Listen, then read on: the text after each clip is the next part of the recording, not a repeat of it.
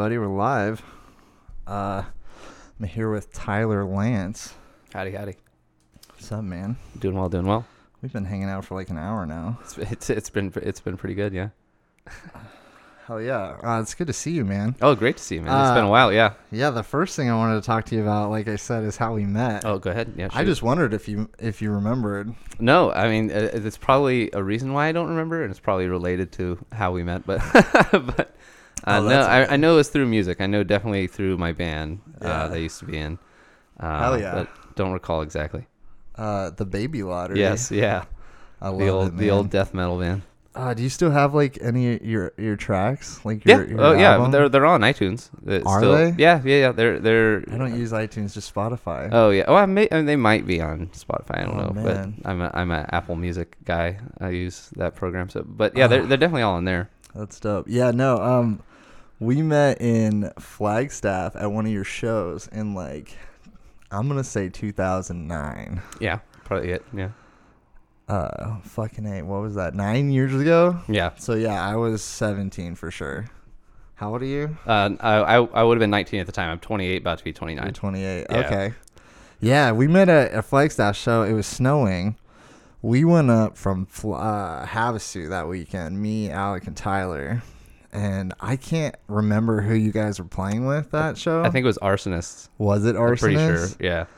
Oh, that's where we saw Johnny, man, at the new Arsonist show. I can't believe Scottsdale. They're back. I thought they stopped, and then I saw Alec posted like a new song the other day. Yeah, why the fuck weren't you there?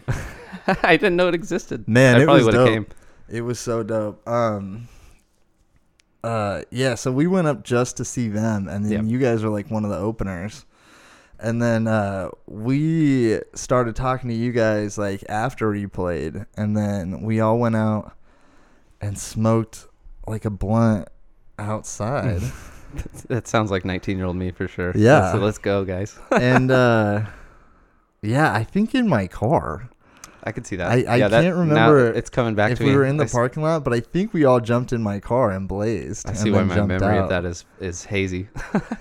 Or it was by your guys' old van. One of the two. Oh, the dank van. Yeah. Yeah, the yellow bus.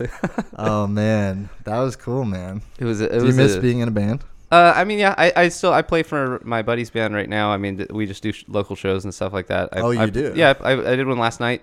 It was at like a punk bar in Tempe. It was pretty fun. Oh, that's sick. So I play with them. You know, we probably don't do a ton of shows, but maybe like one or two a month.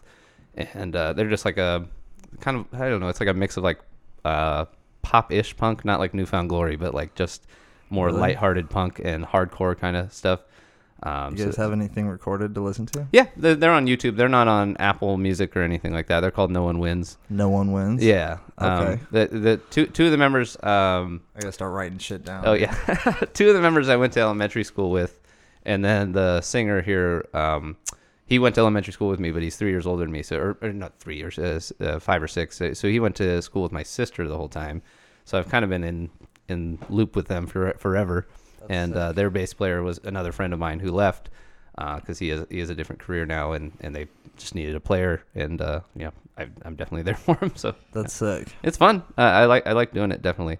That's pretty dope. Yeah, it's like one of those old passions you just never got rid of. Yeah. That's what I definitely want to get back into, because before I changed my major in school, I was a music major for a while, so I was playing in like jazz combos and stuff like that. Oh, that's sick. And I miss that a lot, like because that you have more freedom. Like with this is like we have our 10 songs or whatever, and we play those, and they're fun. I'm not saying that at all, but with jazz you have more freedom to express, right? So I very much miss that. Yeah. And what do you play for? Do you just play bass? I play bass, but I mean, I originally started playing guitar. I just played bass out of necessity for like the Baby Lottery, because they were my friends. They already had both guitar players and a drummer. It's just like, well, we'll play bass, I guess. That's so I started filling in on that, and then I found, again, I just enjoyed it a lot better. More creative freedom, sitting back in the pocket and just being able to do that with the rhythm section. So definitely like focusing on that instead. That's dope. Fucking A. I can't play any fucking instruments, like at all. Why not? It's just not, your brain isn't wired for it. I feel like I'm not musical. Like I feel like I've tried before, but I don't know. Maybe I should try again one day. Maybe your creative expression is more verbal that's why you gravitated towards film and screenwriting. Visual, verbal instead of musical like that. That's fair. Yeah. Yeah, I feel like I'd have to have someone, be patient with me and, fucking sit there and, baby steps with me, you know, through, basic shit, you know? I don't think I would learn. So many of my friends self-taught themselves, guitar and shit. And that's it. That ain't me. Get a cheap keyboard or something like that. I can't, self-teach myself to play guitar. I don't know if I don't have the patience, because I'm just, I give suck. Up after I'm never 5 minutes. Get better. Yeah. Yeah. Maybe that's my problem. Maybe I need to try and do harder things. Put a little more effort into it. God damn it, I suck. This fucking started out weird. Oh, yeah. No, that's sick, dude. I didn't know you were still playing, though. Yeah. I still practice with him, and I still play shows every now and then. You'll have to let me know so I can come check that out. Oh, yeah. I'll let you know for sure. I mean, I would guess we have one next month here. I don't know the schedule yet here.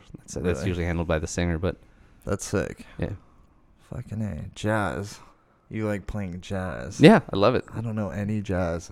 How different is bass and playing jazz? With jazz, it really, what I would play is in a combo, so there's 4, 5, 6 people depending on, the group, so a pianist, a guitar player, a bass player, 2 horns, like a sax and a trumpet or something, and then a drummer, right? So you have, your chord chart, which is, 16 to 48 bars of music, right?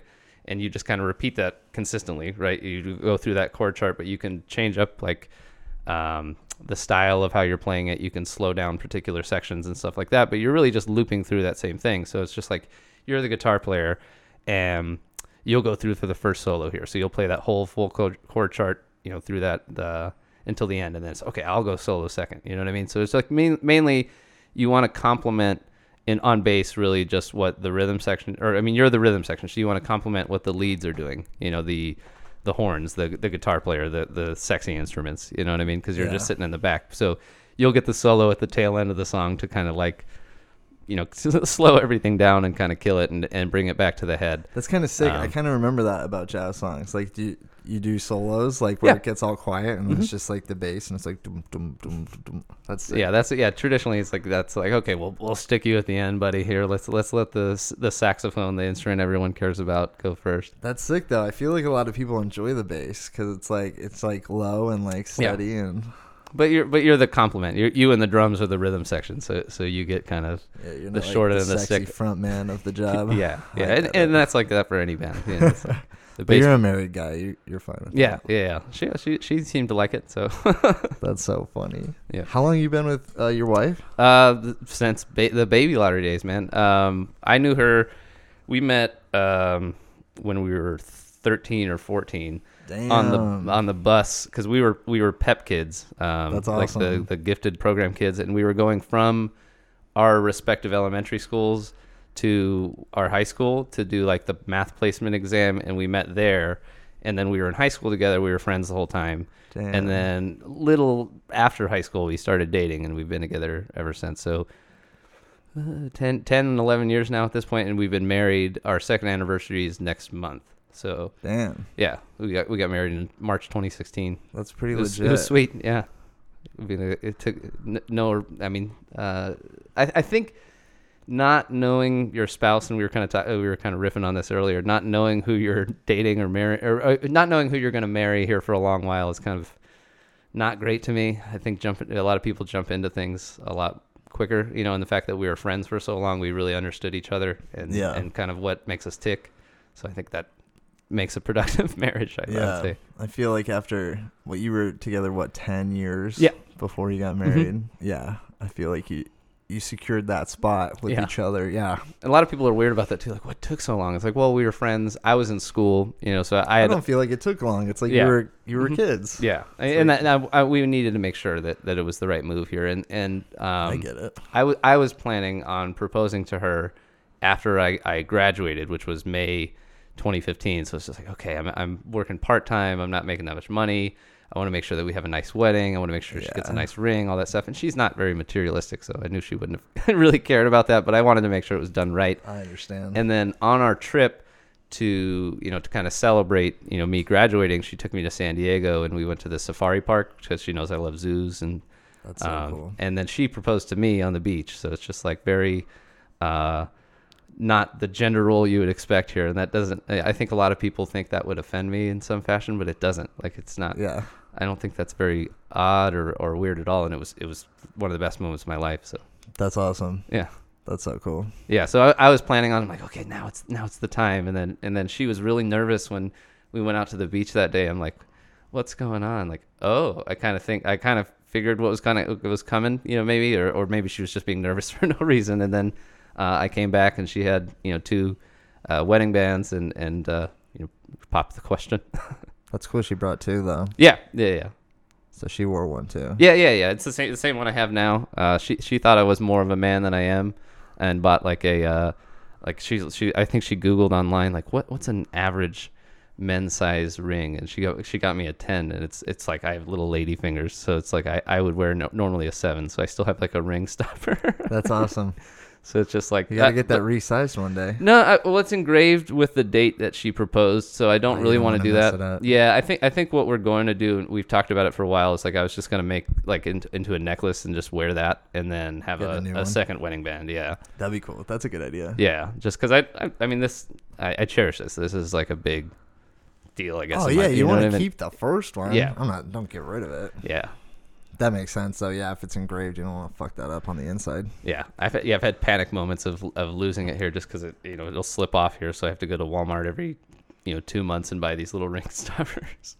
Oh my god, that's awesome though. I don't think I've ever seen a ring stopper. I guess being a dude, mm-hmm. I don't see a lot of rings. Yeah, I don't exactly wear one. Mm-hmm. But maybe someday, you know. Oh, that'll for sure happen. Yeah, probably sooner rather than later. Nice. If the lady downstairs has her way, you know what I mean. Yeah. Hopefully she doesn't listen to this episode. Then. Oh, I don't know if she's listening to any of them actually, except the one she's on, babe. Yeah, she. Yeah, that was fun. That was a fun one. We did that. We got home from seeing Black Panther, mm-hmm. and then we were kind of just like fucking jazzed from seeing it. And then we just sat down for an hour and like did the first podcast. She's like, I'll totally do one tonight. She's all like, yeah, she's energized from the movie. Yeah. Yeah. I like that film. I mean, we were talking about that earlier. I just had some gripes with it. It was just kind of, again, it's just a Marvel movie, guys. Like, let's calm down. Movie. It's not a social movement. Maybe it's a very good Marvel movie. Yeah. I think Doctor Strange was better. Winter Soldier was better. But there's a lot of trash Marvel movies. Like Avengers 2 was real bad as the worst villain in the series. This had the best villain, I think, in the series. His character motivation actually, for the most part, made sense to me. Yeah. It wasn't just generic robot, I want to kill everybody here. He had a reason for what he wanted to do here and had a reason for his retribution here, which actually I loved.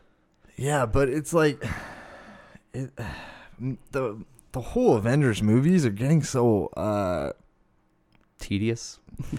Yeah, I feel like it's very it's so, I don't fucking know what the word is. It's the same thing over and over again. It's just like I'm waiting for like that new like turning point, like mm-hmm. either like they go a different direction. Hopefully in these new movies they kill a bunch of people off. Like there's got to be some kind of like tone change, like because I was telling my girlfriend like my biggest issue with these fucking superhero movies is I want them to be more like comics, mm-hmm. and I was saying that downstairs, and I feel like in my opinion the closest thing to the best adaptation, and I've never read any of the comics, so mm-hmm. maybe I'm off, is Ant-Man so far. Yeah, and I feel like that is the most fun mm-hmm. comic movie I've seen. And I loved the first one. And the second one looks so fun. Good with Wasp. Yeah, because it's purely for the most part, purely self-contained with these characters.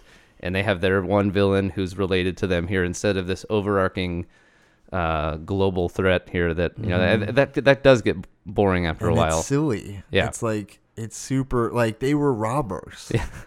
Like, they were criminals. Nothing like more. Like, they turned a criminal into a superhero, and no one cared. Mm-hmm. Like, everyone's like, oh, yeah, it's Paul Rudd. Cool. Yeah. I like Spider-Man Homecoming. That was really good, too. I thought that was fun. Yeah, that was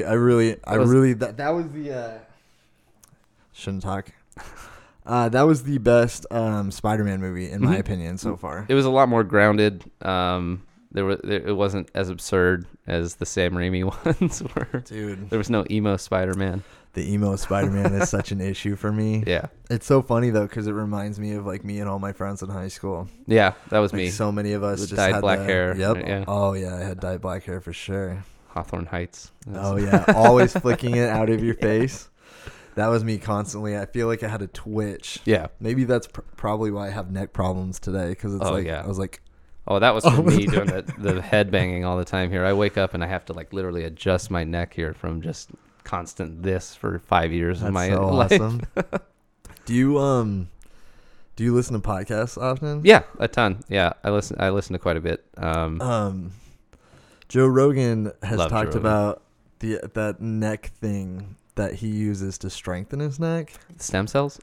Oh, yeah, that's badass. Stem cells. Did you listen to the Mel Gibson episode? Yeah, I kind of think that guy is a little quacky, but because Joe went to not that guy, you know, and that guy, like, he had this anecdote about this, like, Cuban or Puerto Rican pilot or something like that where, like, he was, like, totally paralyzed from the waist down and, like, he had this miraculous recovery. And Joe is what I love about Joe is that when someone calls him on their shit, he'll calls them on their bullshit and like, okay, well, how? Okay, come on, tell me where. You know, where can I find this? And the guy was like, well, it's all over the news. And Joe's like, where in the news? He's like, well, it's in my book. It's like, well, as soon as you refer to the thing you're trying to sell, I don't buy it, right? So I think I agree with you there. But what was the neck thing for Joe? I didn't hear that. Oh, I do think the stem cell thing is fascinating. Regardless of the guy's bullshit or not, I think we need to fucking stop deregulating that shit and fucking explore that. Because I want to inject myself with some stem cells when I'm 80 and fucking live to be 100. And if he's right, it wasn't all just fetal. So you can take the the abortion equation out of it, right? Because they were, I think what he was saying is they were taking them from adults, they were just extracting them here that and then being able to utilize those, or maybe not adults, but like developing. Well, he said placenta, right? Well, that would be the fetal ones, but he was talking about ones that have nothing to do with fetuses at all, right? Oh, right. So they were taking them from. Wasn't it like bone marrow? I think so. Yeah, they were taking them from live humans. You know that so you don't have that controversial equation to it. But yeah, I think we need to put some money into that for sure. Yeah. Oh my God. Stem cells are so cool. I think they're so fucking cool. Yeah. But that neck thing is, it's like this rope looking thing. And, maybe when you're here for the next podcast, I'll have my fucking TV set up. It's right there. So we can actually watch this shit. Oh, nice. But it's like, get Jamie on it. Right, dude. One day, maybe. Fucking, there's this like thing, it's like ropes and it's like this thing that goes around his head and then it like creates like tension and it's like they like do these like neck exercises with it. I can see that. It's like strengthening without like hurting your neck or whatever. And it's for like people with neck injuries that like need to like rotate their neck. Oh, yeah. And like have that extra. I can't fucking explain it. I don't fucking know. Yeah, neither of us studied medicine, but yeah, that sounds like a. But it's badass looking. Huh? That sounds like a medieval torture device. Yeah, he said he has one at home and at his gym or whatever. Oh, and that he does it like every day. Post workout or pre? Oh, I don't know. Oh, okay. But I have to check that out then. It's like a pretty. I don't know if you can like buy one for cheap or whatever, but even if it's like $100 or something, that's just not bad. Hook it up in your fucking. I do that before room. When I wake up. I have the stiffest neck from head banging for 10 years of my life. That's so badass. Too much metal. I know. I feel like my ears are fucked from going to so many shows and listening to loud music. Yeah. In vehicles. I have weird tinnitus effects from that. From just like do you ever get that where you're I'll have like one of my ears will just go completely deaf and then just kind of fade back into full audio. Like it's like bizarre. You kind of like you get a ringing kind of and it just goes out. Yeah, that happens to me. That Pete Townshend from The Who has that permanently in one of his ears from when they were on like a constant ringing. Yeah, they were on like Ed Sullivan if I remember incorrectly, but they were on an old TV show and then Keith Moon the drummer had like a whole gimmick where his like kick drum would explode. And Pete Townshend was standing like right in front of it here when it exploded, so he had tinnitus for the whole rest of his life in one of his ears. Way. And then a lot of musicians get that here because we're all dumb and we don't put earbuds in here. And I still don't do that when I play shows. Dude, oh my God! Like stories like that, like I feel like it, like it hurts me, you know what I mean? Like, I'm one of those people that goes, ow. Yeah, too empathetic. Yeah, yeah. I'm like, ugh, it's gotta hurt. Mm-hmm. I just can't imagine that permanently. No. Like, it drives me nuts for 10 minutes if it happens. Mine's usually 50 seconds and then I'm back to normal hearing, but it's just quick. Like, bee, and then you hear it go away. Like, it's very odd. I know what you mean. But my doctor said it's normal here, especially if you're playing rock music and listening to headphones at loud volumes here my whole life, which I've definitely done since I was 12. Like, earbuds are horrible, right? Mm-hmm. Mm-hmm. Oh, my God. I know. I still listen to earbuds all the time. Everyone's always like, you know, you should get over the ear headphones. But, like, I don't want to sit at work with over-the-ear headphones a fucking nerd. A lot more discreet, yeah. Yeah, like, it's like, no, I like my fucking earbuds. And I like cranking them up. You don't like your AirPods? I had to give you that. I will say this. I hate iPhones. Yeah. I really enjoy Apple computers. Yeah. And I owned one for a long time. I've owned several, actually. What's the gripe with the iPhone? Oh, I think they're garbage. I don't think they're garbage. They're fucking hardware outdated. And it's horrible. And they're selling people shit that Samsung sold 2 years ago. But it's better. No, it's not. My camera right now on my Samsung is the camera that will come out in the iPhone 12, I'm sure. Yeah, yeah. I do like the cameras on the Android devices for sure. And I can't argue that. It's just I can't get behind the overpriced Samsung or the overpriced iPhone. The iPhone 10, yeah. It's only $1,000. It's not that bad. Are you kidding me? $1,000, dude? No, not gonna happen. It's not that bad. Before I forget, I am fucking stoned and I forget all the time. I did want to give a shout out to Trash Snow for making my intro. He's been a friend of mine for a while in Flagstaff. Thank you again, man. Really appreciate it. Go check him out on SoundCloud. His SoundCloud's linked on all my posts on my website, and just all my posts in general. So check him out. Thank you again, dude. And Nick Kraft for my logo and help on my website. Appreciate it. And I did want to thank you, man. Tyler, while you're here, you were like the first person to like hit me up and give me feedback on my podcast. Yep. So thank you very much. Of course. I mean, I listen to a lot. I mean, a lot of different podcasts of different just genres in general here. A lot of music podcasts. I'm a loser who still likes professional wrestling, so I listen to wrestling podcasts. That's awesome. I listen to political podcasts here. Really, I try to listen to all sides of the aisle. I know people hate him, but I listen to a lot of Ben Shapiro, who I don't really align with on a lot of stuff, but I do feel like he's very direct and educational. And even if I disagree with him, at least I'm learning something, you know, and I'm learning what the subject matter is so I can research it myself. Right. Yeah. And then JRE. I mean, that's just a fun one. Oh my God. Yeah. Yeah. I them and Your Mom's House, Tom Segura and Christina P. I always listen to Your Mom's House every week when it comes out. I love it. Yeah. They're my favorite. It's so stupid. Like it's stupid, raunchy humor. And yeah, I love it. He's my favorite comedian right now for sure. Like as far, well, I mean, you watch his new Netflix special. Yeah. Him and Dave Chappelle are my two favorite, like active comedians, but oh man, Chappelle's new specials were great too. Yeah, I saw Tom in December. You did? So, when he was here? Yeah. Dude, I wanted to go so bad at 10P Live. Yeah, it was a stand-up live, yeah. And stand-up live. All of his material was the new special, right? So it's just like when I saw the new special, I'm like, well, okay, this is still funny. There was some stuff he did personally for the crowd that was different, you know, and then there was some stuff in the special he didn't do at that show. Yeah. But it was mostly the same. But obviously, if you like the special, his live show is great. So it's like the third time I've seen him here, and every time he's never disappointed. Yeah, we went and saw Rogan. Oh, nice. When he was here at Comerica. Oh, wow. Yeah. In October or November. It was so fucking funny. But I feel like that'll be his new special, too. Did he have an opener? He did. Who was it? Tony Hinchcliffe. Oh, yeah. Tony loves wrestling. That's my guy. He's always on the JRE trying to tell Joe, like, come on, you have to watch it. And you can see Joe, like, just being stubborn, like, no.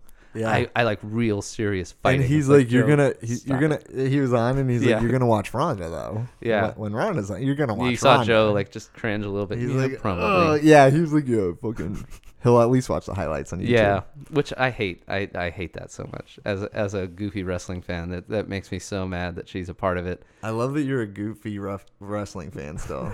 Like, that's fantastic. Yeah, I get a lot of crap for it. But it's like with Ronda, it's just like, to me, they think that she's going to bring a lot of eyes to it, which I don't think is the case. Because I like MMA too. And I know a lot of diehard people who just love MMA and that's it, right? Yeah. And I talk to them, and they just laugh that Ronda's doing it. It's like, oh, she's going to that fake fighting bullshit. Dude, like, I have a lot of opinions about that. I don't... Go on. I don't blame her for making the move. Yeah. I think not getting punched in the face for a living is wonderful. Mm-hmm. I do think, though, that people need to recognize that her career went in the toilet when she got knocked out twice. Yeah. The first knockout was horrible, and it didn't ruin her career. She got a title shot again. She was still in the UFC. Got embarrassed. She was still all in the news, but she fucking cut herself off from, like, the world and, like, stopped doing social media and shit, stopped doing interviews. And that really hurt her career because she stopped being in the spotlight. I kind of think that's going to happen to Connor, too. Oh, that's going to happen if he doesn't come back. People are pissed. Yeah. He won't defend the belt. But he still says super controversial stuff. Like, did you see what he said about UFC 223? Mm-mm. Like, the headliner pulled out, I think, Eddie Alvarez. Mm-hmm. I could be getting all this wrong. But it's for sure the headliner at 223 to fight Tony Ferguson. Mm-hmm. And he said he stepped up. And he offered a fight. And Connor did, and they didn't want to pay him what he wanted. Mm. That's not a good way to ingratiate yourself with. So then like his manager and stuff is trying to deny it. He's like, no, that never happened. Like trying to save face. I doubt. Yeah. But Ronda, she got knocked out that second fucking time, and people don't understand. Like, she had a movie deal to do a remake of Roadhouse. She had another movie deal, I think, to do, like, this new action movie also that was, like, this woman's thing. She was in the talks to be, like, Captain Marvel at the time. Oh, wow. Yeah. That went to Brie Larson, right? Yeah. Yeah. And all of that went in the trash when she got knocked out and basically just stopped talking to people. Yeah. Like, she disappeared for 6 months or a year again. And then her movie deal got thrown away. Whatever that other thing she did, the TV special she signed up for to like do like a documentary or whatever about her didn't happen, and it all just went away, and like so I imagine she went from having all these dollars promised to her in life, top of the world, and then she just had nothing, and I imagine like, I mean I don't know how she spends her money. But she had to burn through some cash fast, right? Like, yeah, you think it's never going to end. The ride is never going to end, so you're blowing money. So I have a feeling she was like, well, I don't want to get punched in the head again, but professional wrestling is what I've basically watched my whole life. Yeah. So Rowdy Rousey. Why not take like the fattest contract in the world from a desperate company. Yeah. Yeah. They think it's going to bring a bunch of eyes to it. It's just like, it won't. The MMA fans aren't going to come. Everybody who's already watching wrestling is watching wrestling. There's this myth of casual fans that like, you know, used to watch when we were kids and they watched WCW and WWE. And it's like, they're not going to come back to it. If they don't already watch it, it's not cool to them. Yeah. They have MMA. That's their thing now. And I used to watch it. That was my jam, dude. Sting. I dressed up as Sting for Halloween as a kid. He came back 2 years ago. Dude, that was died. Like, he died? No. He didn't really die. I was like, what? He wrestled like a guy our age, and he got thrown into the turnbuckle, and like he can't wrestle again because his neck is just jacked. Oh, that makes sense. Yeah, but Sting was the guy. I could see that. You're a WCW guy. Oh, he was. Yeah, dude, the Wolfpack and shit. Yeah, that was my jam back in the day. Yeah, I was always WWE. Like, I get there's a lot of guys in WCW that I like, but even as a kid, I was a big mark for the WWF. Yeah. Dude, I watched both of them, of course. It was, Monday Night Raw and SmackDown. That was the MMA of our childhood, I think. Oh, my God. Now MMA is the cool thing to watch. I grew up with, I have two brothers, and they're both older than me. So, I mean, wrestling was life as a kid. Yeah. Like, it was like, Yeah, hell yeah, Monday Night Raw's on, man. Yeah, I got introduced to it by my older sister. The Royal Rumble. Yeah, and now they both love MMA. That's like they both love MMA. Oh yeah, so I love MMA. They transitioned to that to that too. That's like everybody else. My favorite part of MMA is the women's division. Yeah, yeah, I like their women's division. I'm more so like very like smaller people and then the heavyweights. Like I don't really like the middleweight, welterweight division. There's some guys in there that I enjoy, but I find their fights to be a lot more or a lot less entertaining. It's a lot of grappling, a lot of mat work with not a lot of movement. There's a lot of wrestlers now, mm-hmm. which is fine. I like DC. Yeah, that's Joe my Rogan guy. Always talks about that. It's like everyone has a black belt now. Mm-hmm. It's like if you don't have a black belt in jiu-jitsu, like get out of there. Yeah, but it's like I just like watching the chicks because all of them seem so hungry to win, mm-hmm. and they're so vicious. Like it's so brutal just mm-hmm. watching these two 105-pound girls just destroying each other in the octagon. Ioana is my girl. And then they're super friendly afterwards. You know? They're still like girls afterwards and like, hi. That's something I'll never understand in MMA. And that's both sides of the aisle. Like right after the fight here, after they're destroying each other. Just, oh, good job, man. Yeah, except Tom Brady. He's a big baby. You see you wouldn't shake Nick Foles' hand? No, I didn't see that. Oh, I was too busy just celebrating and throwing shit around my house after that. Who's your team? I like the Steelers. My wife is an Eagles fan. Yeah, I know that hurts you. 2009 hurts you a little bit, I'm sure. Fuck yeah, dude. We're gonna wrap this up, everybody. It's time to go. He's kicking me out. Yeah, but my wife is an Eagles fan, so we were at a party with a bunch of Eagles fans, and they were like, "Let's take a shot every time." You know, we have that, and then everybody just got way too drunk. So at the end of the night, I was just like stomping around, like yes. I was the only one that was pretty sober still, you know. Oh my God. I was very excited that the Patriots lost because it came down to literally the final play. It could have went to overtime if Gronk caught that ball. So I would have cried a little bit. Oh my God, dude! It was insane. Watching it was insane. We all watched it here, and it was just like no one believed it was happening. You know, but it did. Yeah. But there was this meme online the next day of like the last 4 wins Tom Brady has had in the mm-hmm. Super Bowl, and all the quarterbacks shake his hand. Oh, and then he refused to shake Foles. I didn't see that. And then it's like he just left the field immediately. Oh, what a crybaby! Yeah. That's like bitch. Yeah. Yeah. I mean, can you push that cord up into your mic? Oh, it's like hanging out a little bit. Oh. Is it? I don't know why. It just seems tight. Okay, it's good. Oh, wait. Yeah, it went in farther. Oh, good. That's so weird. I don't want it to be all fucked up. Probably just jacked up some ears. Yeah, I hate Brady, and I hate that traitor James Harrison. Dude. What a jerk. I mean, he gave us a long tenured career, and then just I feel like he kind of got that. I mean, he'll kill me for saying this.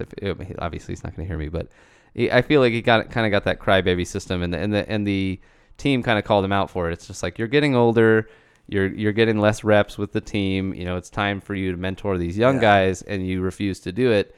And then you try to go for the glory of just quitting the team, and you abandoned us. Went to the Pats. Yeah. So if he won that Super Bowl after that, because Garrett Blunt did the same thing a couple of years ago, and that pissed me off royally. It's like Le'Veon Bell went out. Is Blunt?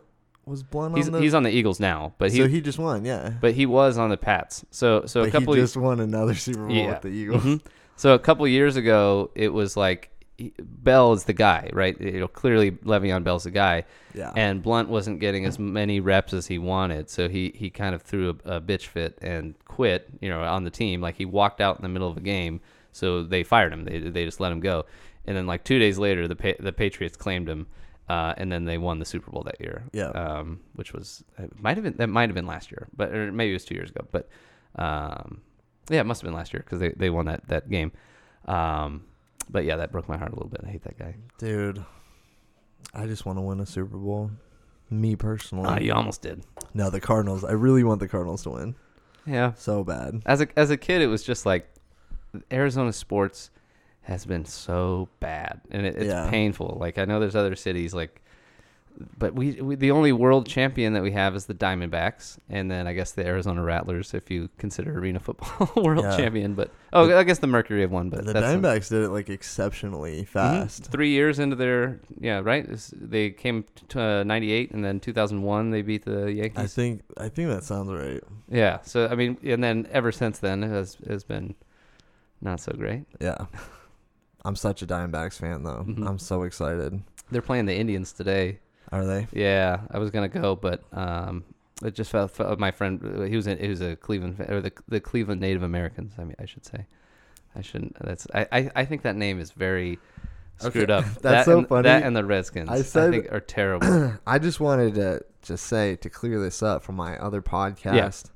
I said American Indians. Mm-hmm. I'm usually the one. Not the right nomenclature, man. I'm usually the one who tells people. Yeah. That we called them Indians because we thought we landed in India. Yeah. And we never stopped calling them Indians. And it's super fucked up that we call them that. It's silly that we... I was just super high, and I was just on a roll that day. And I am very aware they are Native American. Yeah, or... the fact that like people are mad about Chief Wahoo or whatever here is being removed from the uniforms is crazy. It's like...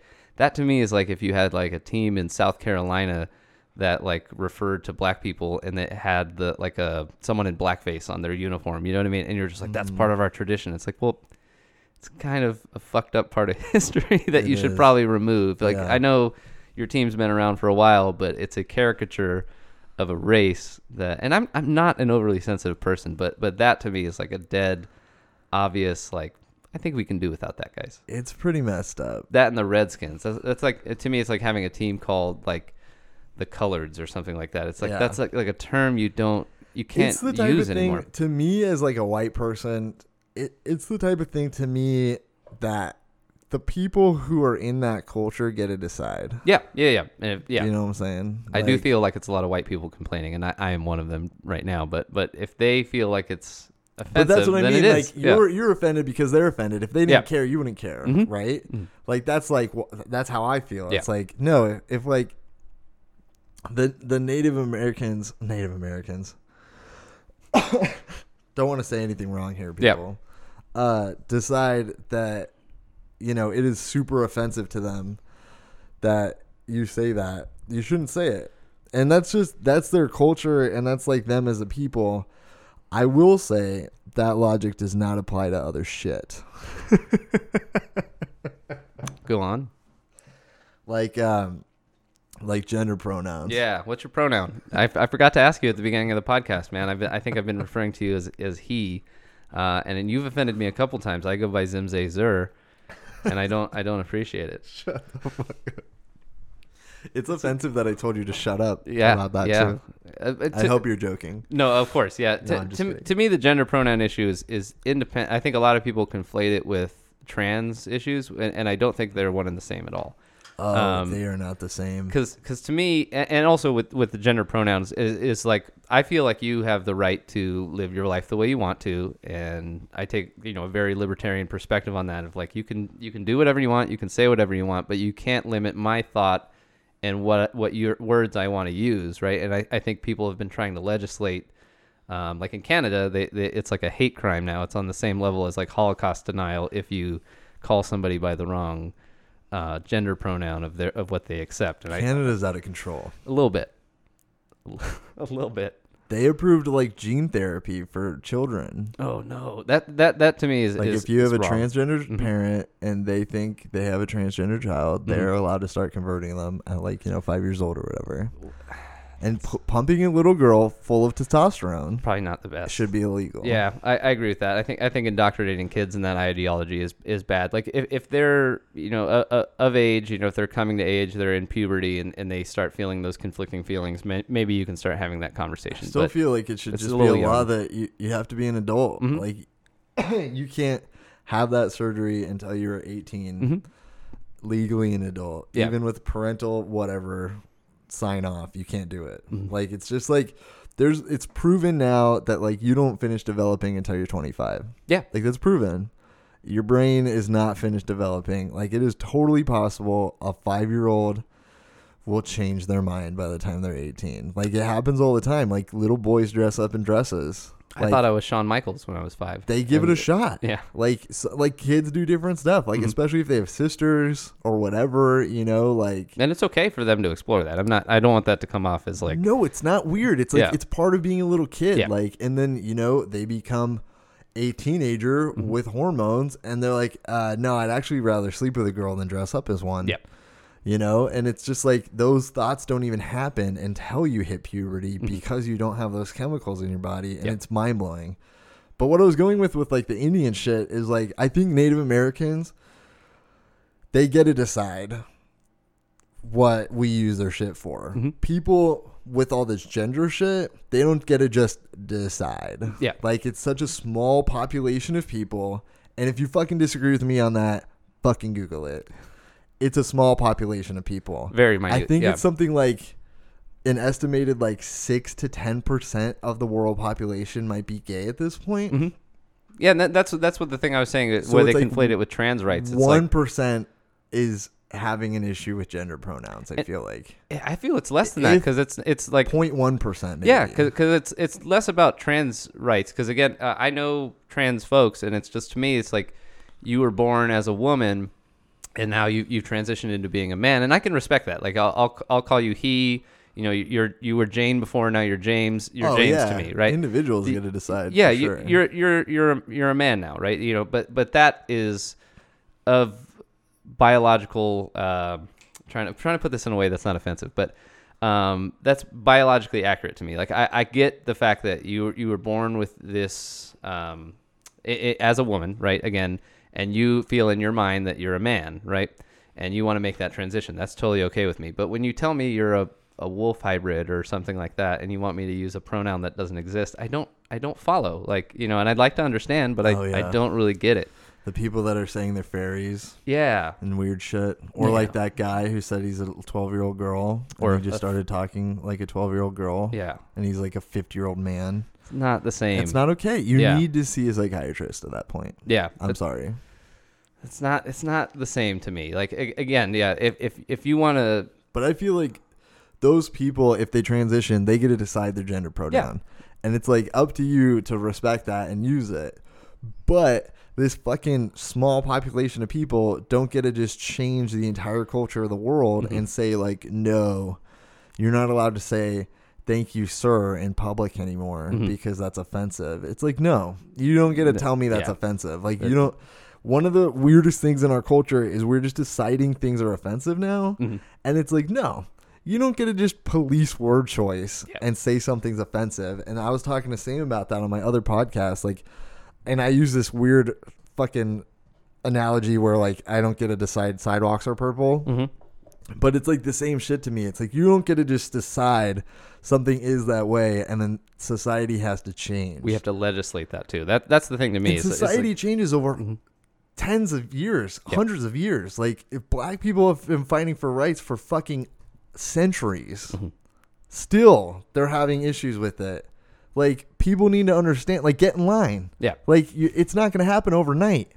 Like, it's not going to be, like, a cultural, like, shift. Like, oh, yeah, we don't say that anymore because we just decided yesterday. So everyone doesn't say that. We deleted it out of the word box. We don't that word's not an option anymore. I think there's some obvious ones. Like again, I don't want to offend anybody, but when people say tranny or something like that or any of those words that we used as, like, insults as a kid, I think those I understand why those are offensive because then you're kind of denying their human rights right here. But when you tell me that you've transitioned and we can't use he and she anymore and you dictate my thought on that, then I have a problem. Yeah. Totally.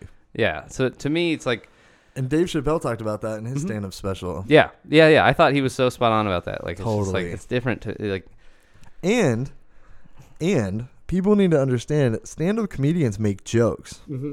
That's like a big thing for me. And it really bothers me. Like, people need to understand people are allowed to make a joke. Yeah. Like, if it bothers you, great. But they were still joking. Yeah. Like, it's like, even in public, like your friends and shit, like, you can't just police everyone's word choice and every fucking social interaction just because, like, you're sensitive. And that's my biggest fucking issue with, like, safe spaces and shit.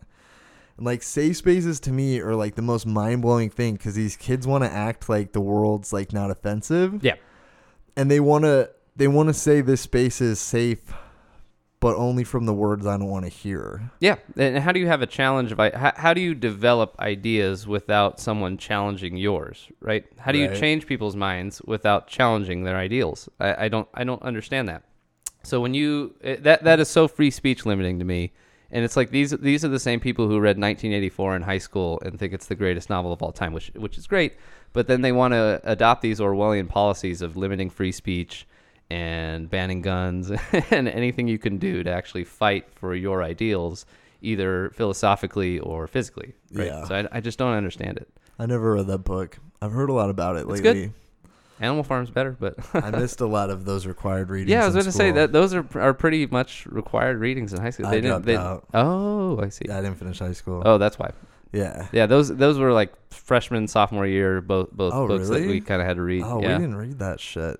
See, I had like a weird high school like experience, though, because I was in honors English mm-hmm. freshman year, so we didn't really follow the course there. Yeah.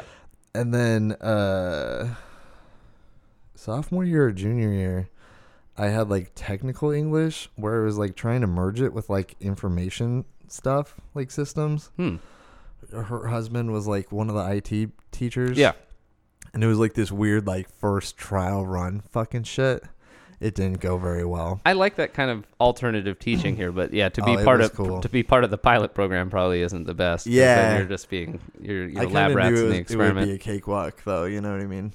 Mm-hmm. I was like, fuck it. Yeah, it was be easy. Yeah. I had that attitude in high school too, yeah. But then, yeah, I dropped out a couple months into junior year. Yeah. And I got a GED. Nice. And then I just started going to community college. Mm-hmm. So, yeah, I just didn't have like the traditional, like I graduated when I was, you know. 17 or got the GED when you were 17 or. Yeah, I dropped out on my 17th birthday. Yeah. And then I got my GED 5 days later. And then I was enrolled at community college a month later. Oh, nice. Yeah. So, like, when my friends graduated high school, I was, like, three semesters into community college. Nice. Yeah. It didn't really help in the long run because I still took 5 years to graduate. Yeah. Yeah. But I switched my major around here, so it took me four. Yeah. Never. But I mean, I'm glad I did switch majors in the long term here because I was music major at first and then switched to EE. So I feel like more doors are open, even though I haven't taken the opportunities yet. But I feel like there's a lot of places down here that mm-hmm. hire engineers. Yeah, that's very, very true. Most of everything is out in Tempe and Scottsdale, so I need to make the journey here and apply myself. But and a lot of it's just job experience, I guess, though too. Yeah, right? that's one thing I liked and I aligned with your third podcast. I think is that. I don't think there's a lot of focus in education on actually how to get a job and actual job training. And I've talked about this with people who are finance majors and business majors and other engineers. And I feel like a lot of our schooling is theoretical as far as opposed to practical. So when you graduate, you have all this theoretical knowledge. And I think all that does is prove that you can work hard and you have a triple digit IQ. Yeah. And that's about it. Like you don't really know what you're doing. You don't really know what you're not prepared to work, right? Exactly. Coming out of college. And I felt like that so much in engineering, like, cause we were using tools from the 80s, like when we were using oscilloscopes from the 80s that were like so old and out of date. They're like, they're essentially like a tool that reads signals, right? Like that reads input, right? Yeah. And displays a waveform. But could you get a little closer? Oh yeah, sorry. There you go. Yeah, I'm gonna be screaming into the mic in a second. I just watch your. I don't know how loud you're talking. Yeah, the waveform. Yeah. Yeah, and it just goes a little quiet when you back off. Yeah, yeah. I'm a spaz here, so I'll move around quite a bit. I feel like I'm so fucking paranoid about the audio, and I need to shut up about it. And I'm really sorry. It's been fine on the other podcasts. Like you can tell when you step away from the mic, but it's been good. I did say like fucking let me know if it's not bad, and I'll shut up. Sorry, oscilloscopes, go on. Oh, no, you're fine. It's just I feel like a lot of the stuff, I was kind of offended at ASU when we were going there because the tuition is so incredibly high. And I'm like, where exactly is this going to? Because I see a lot of, I saw the sports facility get updated. I saw the football stadium get updated. And I see this engineering building where there's tools that are 40 years old. We had, for my senior capstone project, we were doing something with a high voltage generator that was made in the 70s, and it kept breaking. And our, you know, instructor would be like, well, you know, we can't really have anybody repair it, you know, because no one knows where to find the manual for this thing, because it's 40 years old, and we don't have the money to buy a new one. So it's just like, well, you guys can try to poke around and see if you can, you know. I don't even know the engineering school is that outdated down here. A lot of it is. I mean, that was just EE, so maybe the mechanical engineering is better. Maybe the other schools are better than that, but it felt pretty out of date. And then you should have came to NAU, bro. Yeah. They're high tech. They stepped it up quite a bit in the last couple of years. I graduated 2015, so maybe ASU is progressing. They just started a new school of informatics, and like turned this whole building in. Like, it was starting before I left. Yeah, and it was like, I just remember walking by and there's like rooms with drones in them and shit. Ooh, yeah, I wish. And like this badass tech that I was like, God damn it, why am I not a student? I would fucking switch into this fucking program. Yeah, I'd love to see that. We had 1970s high voltage generators and old oscilloscopes, not great tech. And then I would see the silliest thing. I don't know if you've seen this on campus anywhere. Is the bike valets. That was the thing that kind of pissed me off a little bit when I'm dealing with these old tools and I see people getting paid to watch bikes. Yep. They'll check in your bike and give you a claim ticket, and there's four insane. Of them. That kind of grinded my gears a little bit. Oh yeah, no, I agree. The budget shit is off, and they're renovating the stadium again. Yeah, that's all I saw. That's the only update I saw. They're building this whole a mall area around there. They're gonna open the stadium for 365 days a year for public use, so it's not wasted and empty for half the year. It's pretty mind blowing. They're you know where the tram goes, the light rail in campus. Mm-hmm. That's where I used to park. They're putting that underground. And it's going to run through a building. Okay. They're building a new building over that area. Hmm. It's pretty nuts. There's like a 10-year overhaul of ASU going on right now. And none of it's for Goldwater Center. It's all sorry, man. I don't want to get off topic though. We were talking jobs though. So I have this idea. Do you care if I smoke while we're in here? No, you're fine. All right, we're gonna keep going. You're not gonna trigger me. Don't get triggered, bro. But so my like whole thing, and I think I've heard definitely people say shit like this on like different ideas, but like I think it's genuinely possible to overhaul education and mix it with the job force. Yeah. And make companies align with public education institutions. And I think it could really help overhaul public education and make it more valuable over private education, which is fucking ripping people off insanely on tuition dollars, and they're just fucking reaping the benefits from all this fucking political bullshit that they align with, like Betsy DeVos and her fucking bullshit private education campaign. No thanks. Yeah. But I think it could genuinely get to a point where only so many people are allowed to get a degree in a year. Like, you know, you have to apply to your engineering program. Yeah. And you're, okay, we got asked by GE, IBM, whatever, for so many jobs for the graduating class of 2015 for electrical engineering. Yep. We can fill 20 spots. I think that would be better. Yeah, we're accepting 20 students into the program. It was a little oversaturated. And then, like, your last year is you go work for them. Mm-hmm. Like, that is your capstone. Yeah. I think that would be a lot more beneficial. Yeah. And, like, maybe it can be paid. Maybe they give you a free apartment or something for the year. Companies like that could for sure afford it. Yeah, I mean, but it's worthwhile for the recruiting. I couldn't see why not. You finish your education, you get a job. When you finish, you're already a year into the job. Mm-hmm. You have experience, and then day one of your job, you're ready to go. Yeah, you're not in training, you're not anything. You're just fully ready to go. A year in, have all your access to all the systems. Done. You know what I mean? Yeah. And I don't feel like that's unrealistic to expect. No. With all these fucking companies like Apple and fucking Google, like Amazon's opening that new fucking headquarters wherever. Mm. It is not unrealistic to fucking partner with a school like that. It's mutually beneficial. I couldn't see why you wouldn't. And for all job ranges. Mm-hmm. You can't tell me they don't hire office people. Yeah, and yeah, in finance, you know, if Merrill Lynch decided to do that here with exactly what's the ASU finance, I forget what their business school is called. Oh, I have no idea. Yeah, but you would think you would want to do that, right? You just to partner with him here because that's just on-site recruiting. It's so easy to move into that, and I feel like the it needs to be overhauled, and or at least make it more worth your money. Because I'm not saying that's the answer. I'm just saying that's like one idea. Answer. Yeah, I don't think that's a terrible idea at all. But what you said about how expensive it is, I talked to my dad who is turning 69 this year. And he went to college at San Diego State in the late 60s, early 70s. And his tuition, if I recall correctly, for a full semester was $200 or so, right? Yeah. So if we could Google that right now. Yeah, with inflation, that's maybe $1,000 tops, $500, something like that. So we're paying 10 times as much per semester as he was to get that college degree. What was the year?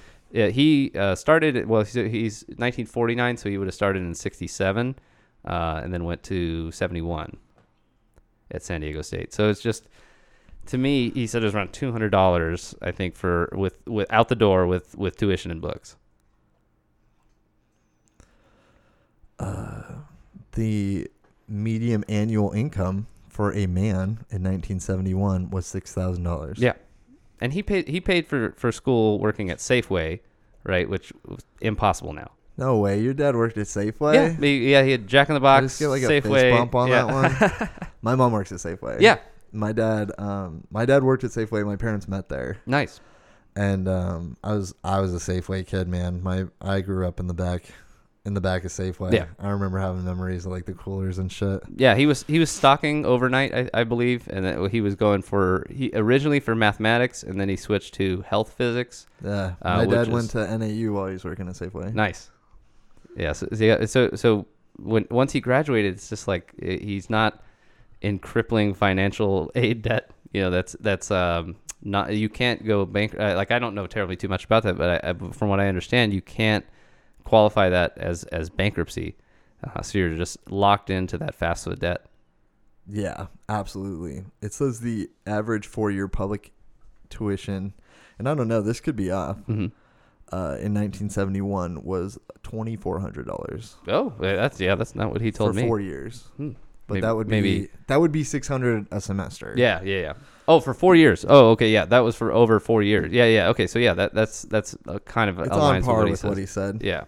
I mean, and this is average, so this is probably averages like the super MIT expensive and, ones, all Harvard the way to the cheapest. Yeah. So that makes sense.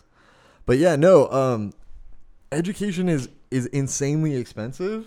And you don't get anything out of it anymore other than some experiences, some people you meet, and maybe if you study the right thing, you can get a job. Yeah.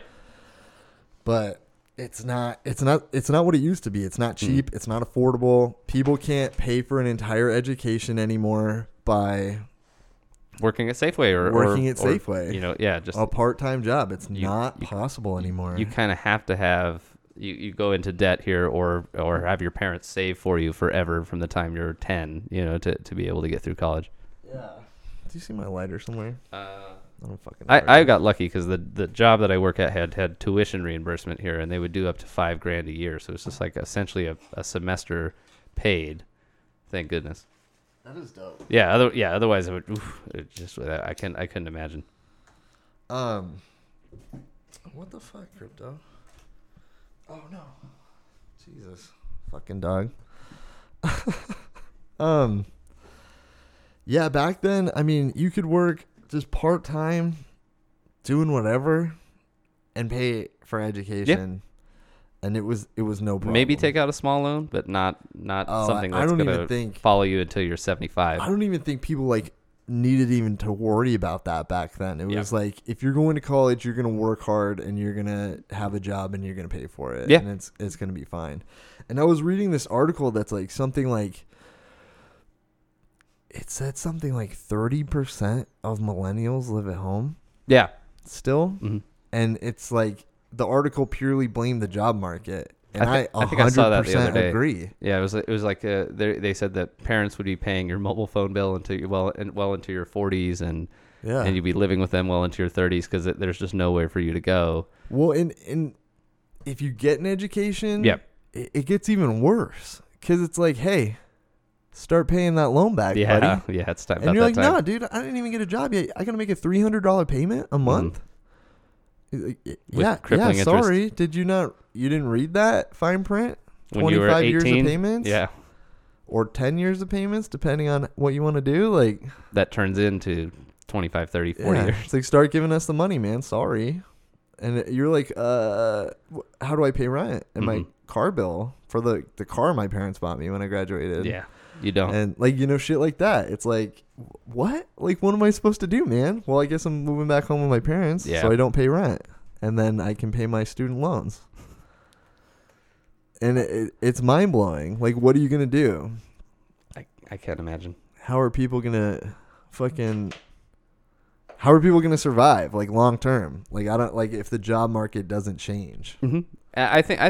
I really like that idea that you proposed here. If really, because it's hard to get the private sector to do something like that. Really, to change. Oh, yeah. To overhaul like that. But if you have them working hand in hand with school, that's an easy recruitment policy, right? You know the talent that you're getting because they've worked with you for so long, and you know they're ready to perform as soon as they graduate. Yeah, and I mean, treat it like a real job. Yeah. If they suck for a year, fire them. Yeah, it's a real job.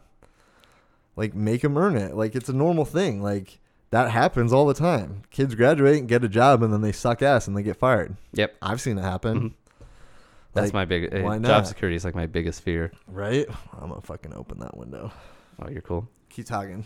Oh, keep riffing. Yeah, I mean, to me, I'm really terrified about job security. That's why I'm really kind of scared about switching careers right now at this point because I want to utilize my degree, right? But I also don't want to get in that the shark infested waters of the unknown, right? Because I'm really comfortable right now, but I want to do more. I want to have more of a purpose, which I don't feel my job currently does. Right. I feel like that's another thing I aligned with you in your first podcast. I feel like a lot of our generation is kind of aimless because we were told that, you know, there's this magical mystery tour that you can experience once you graduate college. And it really is a lot harder to get into that. Right. And it's so difficult to get a job without experience. Yep. And a lot of people don't understand that. Like, I tell people all the time, the only reason I have my entire career is because I started working part-time out of community college when I was 17. Because my buddy's mom called me, and she knew I just dropped out of school, knew I got a GED, knew I was enrolling. And she needed a new, like, part-time, like, 10 hours a week office worker. And I was like, yeah, I can do that for sure. Can you open that door? Here you go, bud. Thanks, man. Oh, it wasn't locked. And oh, you could leave it open. Oh. It's a podcast. It's real, people. We're just living. Hey. We're just hanging out. But so she offered me this job doing financial aid at the community college, just like, you know, part time, and it was fine for me at the time. And I learned a lot. I genuinely did. Like, I learned the ins and outs of financial aid, how people got it, the different types, loans, grants, all that shit, you know, interest rates, blah, blah, blah, whatever. But I did that for a year and a half while I attended that community college. I never wanted to work at financial aid again.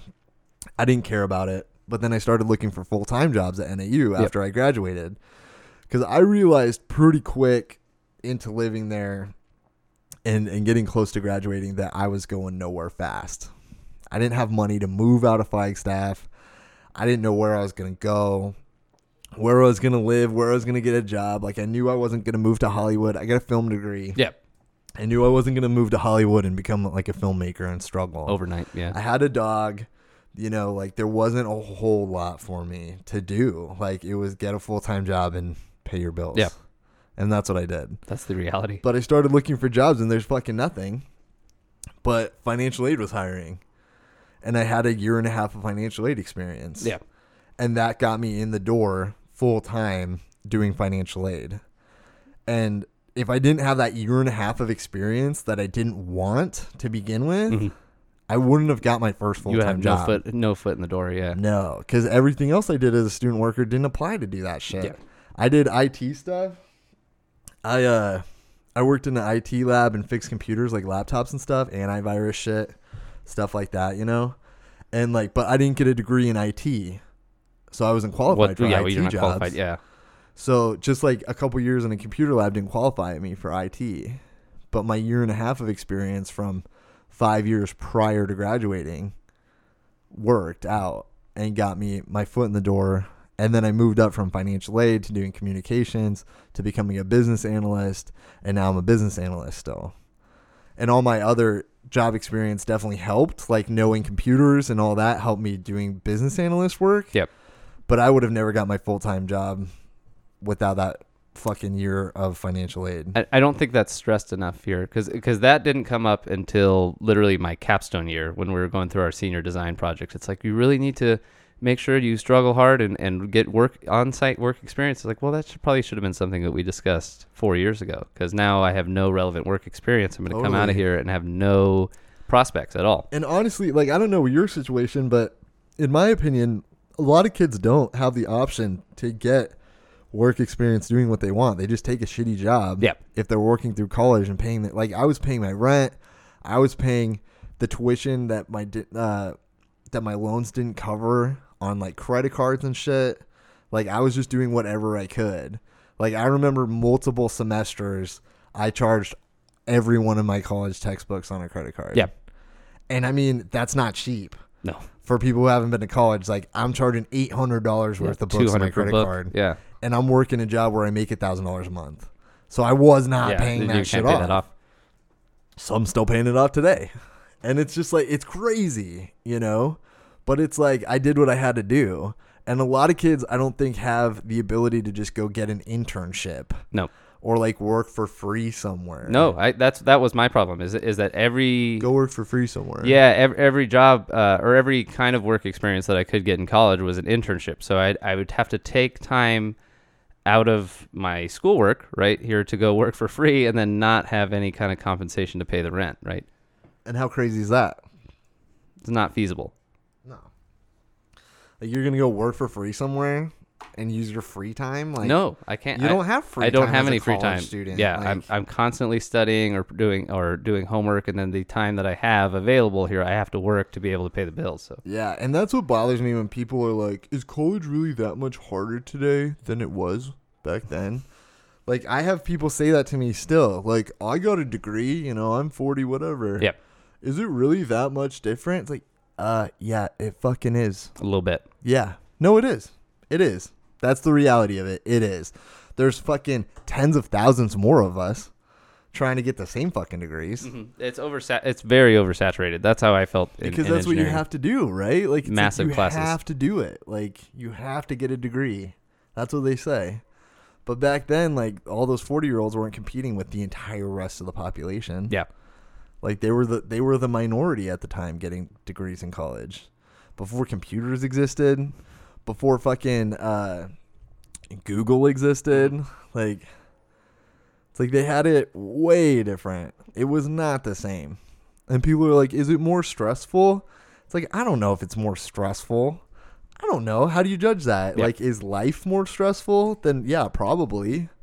If you could say that, if it's 2018 and life is arguably more stressful than it was in 1970, then yeah, It probably is harder for kids now. Because it is more stressful. But that's what a lot of people talk about, too, is like, yeah, it's like more expensive, but is it really that much harder? I'm like, I think it is.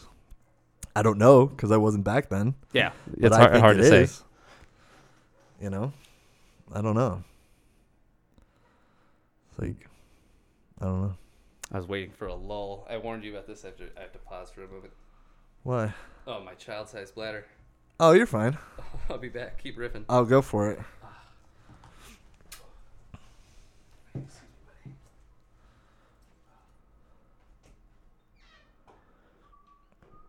Well, he's peeing. Anyways, what's up, everybody? Hit me up on Twitter at MIAZpodcast. Follow me on Instagram if you want. Jeremy Cox, if you can find me. doing another podcast here tomorrow with Dan Sassine. Pretty psyched about it. Dan is a former military member and in the fire academy down here in Phoenix. So we're going to talk about that shit and whatever else. Maybe this new gun debate and shit. We'll figure it out. Anyways, I'm getting there.